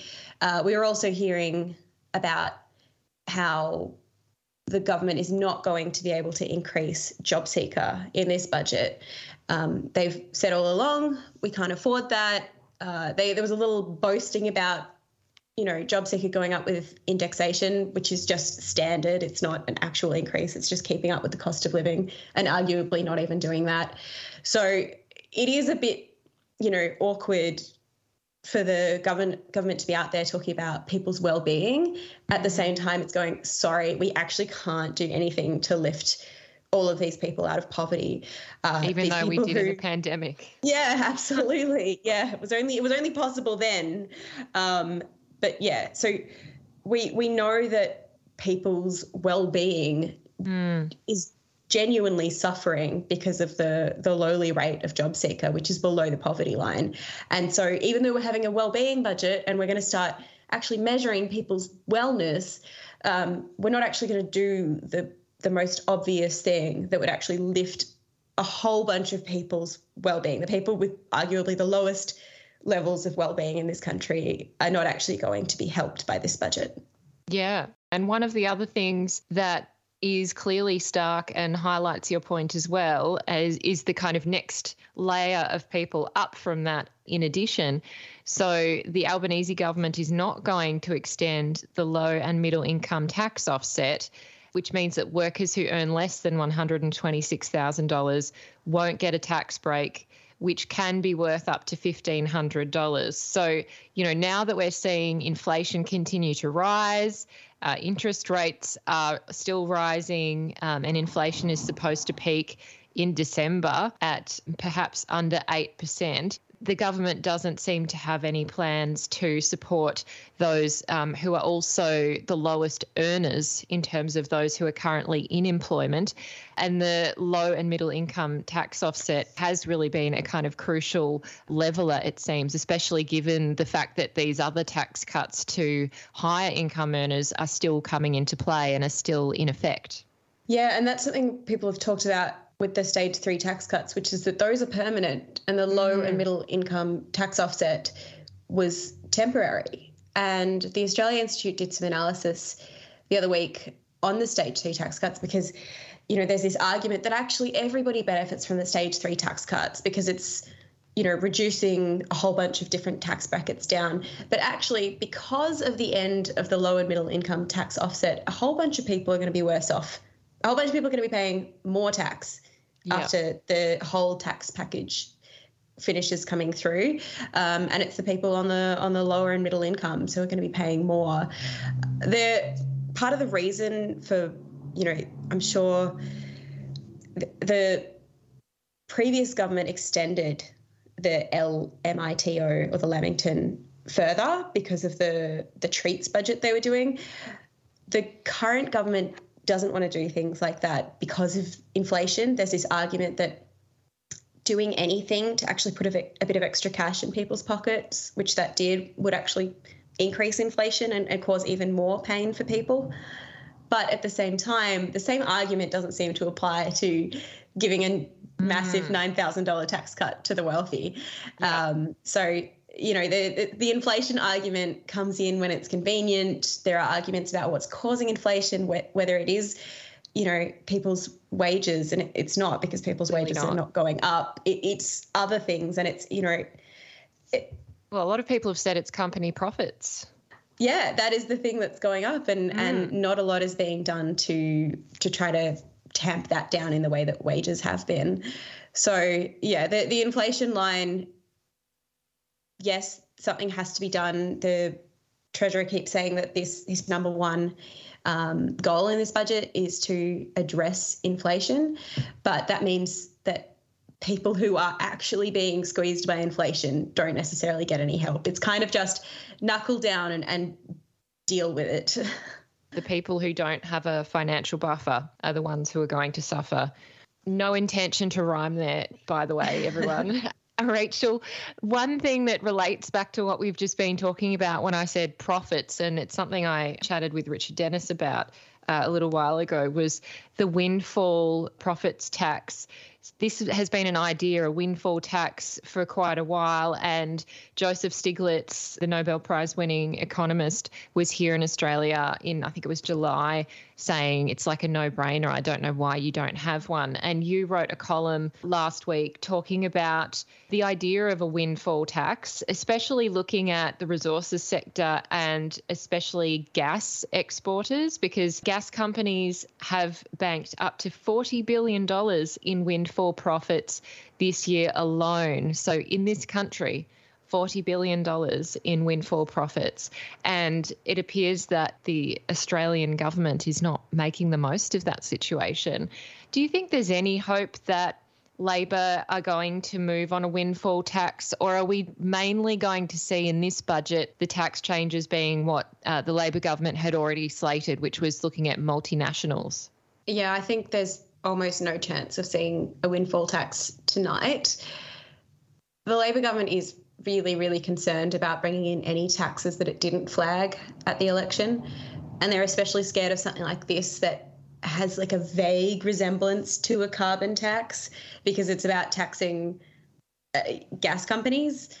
It's just one of those ideas between this, the windfall tax, and the stage three tax cuts being scrapped. There's just these two very obvious, uh, very economically sound ideas on the table that Labor won't touch. Is one is worth the Australian Institute predicts that it could be up to you know 20 billion for a, the windfall tax.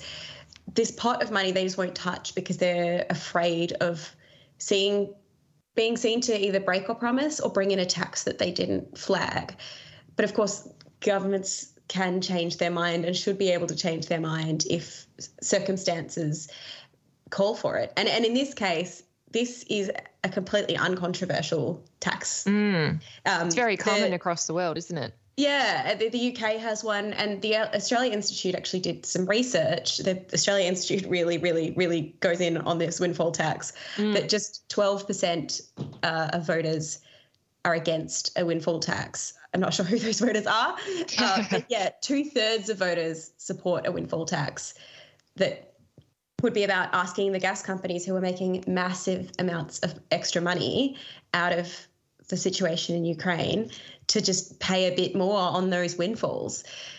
But uh, yeah, again, it's one of those things. Labor really is quite terrified of some of these things because of, of previous experiences because of either you know elections it lost or or losing government over certain things mm. that it just isn't willing to go near them. But one thing I noticed that day was it was also you know it was a it was a windfall day. It was in the news again, but it was also the day that Labor was announcing huge investments for their rewiring the nation plan, which is a really really big scheme. It's it's Labor's attempt to actually you know try to start this this energy sort of revolution that we need to start getting up some huge, huge uh, renewables projects, and it's going to cost them. They they have, they plan over the years for that to to be about you know a twenty billion dollar package, and that is exactly what they could get from a windfall tax.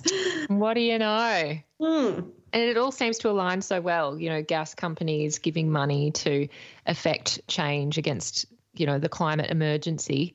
Beautifully aligned, so obvious, so tempting. yeah, I can understand why Labor are scarred from the carbon tax, you know, moment, given that I guess you could say Peter Dutton and Tony Abbott might have similar political strategies when it comes to being in opposition, and that he would pounce on anything that looks like a tax or acts like a tax. So yeah, it's uh, it's probably scary for Labor, and they want to be ultra careful. But you know, in those other areas like the low and middle income tax offset, I don't think there would be many in the coalition who would be against that as an idea because that's the kind of voting base that the coalition are now apparently targeting. Apparently. Supposedly. Not Kooyong anymore, everyone. Yeah, I mean, it's one of those uh, times have changed. The last election, it was a climate election. Mm. Whether you argue that's why Labor got in, or why so many Greens got in, or why Teals took so many seats off the coalition, the coalition is now sort of the, on the fringes of this issue. So yeah, it would be interesting to see them mount an attack on Labor if it brought in a windfall tax. But um, you know, they'll do anything that they'll attack anything that they can paint as a broken promise. And maybe we should talk about that. I know that the opposition doesn't usually get much of a run, especially not in the early years when they have no chance of changing anything. But we do have a shadow treasurer. And to remind everyone, if you don't know, it's Angus Taylor. And he's been out talking about the budget, even though we haven't fully seen it yet. Obviously, is talking about electricity bills, you know, people's household budgets clearly because this isn't going to really change people's household budgets, and that might be an opportunity to wedge Labor. Um, but are there any other angles that the opposition is kind of working on at the moment around Labor and their plans? Kind of every angle they can get their hands on, even when those angles contradict each other. Mm. So, as you said, they're going hard on the power bills because Labor did have a power bill pledge that isn't going to be met this year. Not that Labor had promised to meet it by this year, but um, at the same time, you've got Angus Taylor out there saying, oh, you know, this can't be a big spending budget. You know, Labor can't bring out a big spending, big taxing budget, which is not what it's going to be, but he wants to paint it that way anyway. So he's calling for the government to not spend, to not increase inflation, to not do anything. At the same time, you've got other members of the coalition out there saying, why isn't Labor doing anything about cost of living? You know, mm what is Labor going to do? They're leaving people behind at the same time as demanding that Labor not do anything. So, you know, they're also having a go at um, Labor and the fact that we're heading towards a trillion dollars in debt. We've been hearing for months and months now uh, that we were left with almost a trillion dollars in debt. Debt is going to top a trillion dollars. And so we've seen uh, the coalition try to blame Labor. Uh, Barnaby Joyce was on Sunrise yesterday saying it'll be on Labor's watch if we go over a trillion. Um, oh, okay. Even though the coalition did nine tenths of that debt. Yeah. Um, so they don't really seem to have an idea of what they want here. They're just kind of saying all the different things. Mm. Uh, they refuse to say, you know, even when it's directly put to them, okay, what would you do? They refuse to say that. And they do yeah. that all the time. You know, oh, we're not in government. We don't have to say. But, you know, they want to have a they want to criticize every cut and every spend at the same time. Yeah, wasn't there a comment on insiders um, where I can't remember who it was. Um, oh, you'll remember, I'm sure. She, I think it was Jane Humes. Yeah, Jane at Hume. one point, like, oh, well, we're in opposition. We don't have to have policies. Yeah, we don't need to have policies. Amazing. Uh, I was pretty impressed with that one. Everyone thought, oh, someone being honest about what they really think. Yeah, absolutely. Yeah. And and she she got the same thing actually yesterday on RN Breakfast. Patricia Karvelas tried to pin her down and say, okay, what would you cut? Uh, she was mm. complaining about the various coalition grants, arguably rorted grants that the government plans to cut tonight and complaining about that, but also saying spending needs to be cut. And she was asked, What would you cut? And she said, Oh, I don't have to say. I do love these moments of clarity because they're rare in politics. Uh, Rachel, I wanted to also bring in here something which will continue to play a role in budgets, which is emergencies, because clearly we're having a lot of natural disasters and many of it has been driven by climate change in some way. Uh, and we've obviously had the floods across New South Wales, Victoria, and Tasmania predominantly in the last couple of weeks. It has been a moment where, for me, And I think some satirists in the country have, you know, raised this as a, a kind of point of reflection as well that wow, a flood crisis can actually just be dealt with quietly, methodically, seriously, in a united way between federal and state governments. And we don't also have footage of a prime minister mopping a floor. Floor, yeah, in a basketball court. Yeah, there was a joke I think on the Chaser or the Shovel saying, "Oh gosh, you know, nation realizes they wish they could just have, you know, the prime minister." Mopping the basketball floor during the floods, and that would make them feel better about the whole thing. And yeah, it was this moment for me of, oh yeah, I remember that time where these things would happen, and it would take the federal government a week to respond to a national disaster and an emergency, and then when they did, it would be mostly about photo ops. I mean, can you kind of give us a bit of perspective here, Rachel, on the differences between the governments and the way that they are responding to crises, especially this latest natural disaster of the floods? Yeah, well, what I'm getting from it, uh, you know, and I read all of the news every day, is that we're, we're hearing a lot more about what's actually getting done what the actual risks are you know no, it's not about the politics it's not about yeah. whether a particular community has been intentionally left out of of grants and whether that's been done along political lines it's not about we don't have you know the prime minister hiding from protesters in lismore as we previously saw it's it's sort of just we're just watching nothing to see get on here. with it yeah, yeah. It, it, it it's funny it actually feels like less of a crisis and it is obviously still a massive crisis but it doesn't come with this massive sense of chaos and you know anger yeah. and rage. It, it's just people getting on with it. There's not an extra layer of unnecessary drama that didn't need to be there. Clearly it's not just about Labor state governments working with a Labor federal government because there's a Liberal New South Wales government and a, a liberal Tasmanian state mm. government. So you know, it's um, it's kind of nice to have that, but also nice to see that the Labor government has been coming up with ideas, like policy ideas, including um, the emergency minister Murray Watt saying that he's considering building a semi-professional workforce to manage natural disasters and reduce the reliance on defence forces because, as we've seen recently and even in the last couple of weeks, the ADF have still had to be called in. And we are otherwise reliant upon mostly volunteers.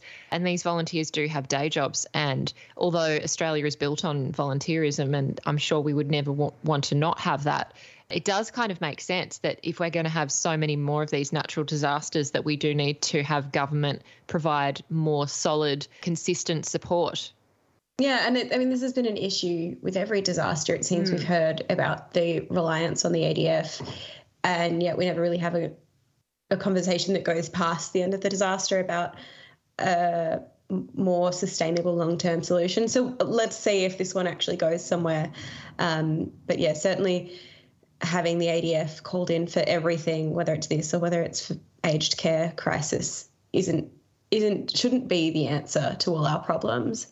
Rachel, so tonight, I know that as we've heard, it is the budget. If people are thinking about watching it or not watching it, I think most people won't be watching it, but we will. You know, if they wanted to to know what to look out for in the coverage of it, if they're not going to sit down and uh, watch the whole speech, what do you think might be the main message from Jim Chalmers tonight? Look, the message they've been pushing for weeks now is that this is going to be a responsible bread and butter budget. You know, it's going to be uh, family friendly. And I think, you know, whether people are interested enough in these childcare changes and paid parental leave changes, or whether that's sort of like, oh, we already knew about that. What's the new thing? Mm. I think it's I think it's worth taking a look at what's actually actually in there for those for those policies. There will be like hundreds of stories dropping at 7.30 um, when the journalists who have been in the lockup come out. And it can be overwhelming i think. Um, i having i don't go into the lockup but trying to get through all that stuff when it all drops is a lot. I yeah. think if you go to some of the media outlets you trust and and look for some of the the reporters you trust on the issues you're interested in and have a look at what they'll actually cover you know particular facets of the budget. And it won't just be yeah th- there ends up being what feels like dozens of people's like takes on the budget. And you know it's it's a lot but if you actually mm. go looking for the spending that actually matters in the areas of interest i think that's a better way to look at it. Absolutely. And especially those people that you do trust i think that's important because i i always go to the people i trust on that night. It's usually laura tingle and uh, the guardian who seem to have the most for me at least balanced factual analyses as well as obviously independent outlets like crikey the monthly. And, you know, of course, SBS is always there, isn't it?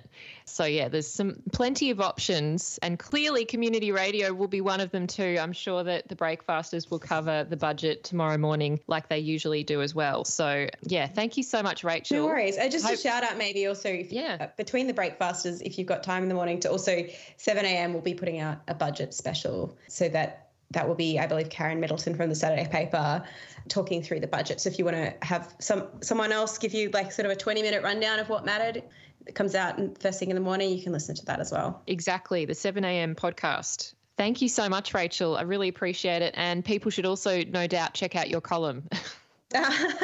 yes, I won't be putting out something tonight. I'm just doing my regular afternoon one today. But then, yep. of course, the next day I will have even more analysis of the analysis. uh, thanks so much, Rachel, for joining me today, and good luck today. All the best. Thanks, Amy. Talk to you soon. I've just been speaking with Rachel Withers, who is contributing editor to The Monthly, and she's columnist for The Politics, which you can check out on The Monthly's website for free. There's no paywall there, and Rachel's been doing fantastic work as always. I'm Amy Mullins, and you've been listening to the Uncommon Sense podcast. Uncommon Sense is a radio show broadcast on 3RRR FM in Melbourne every Tuesday between 9am and 12pm.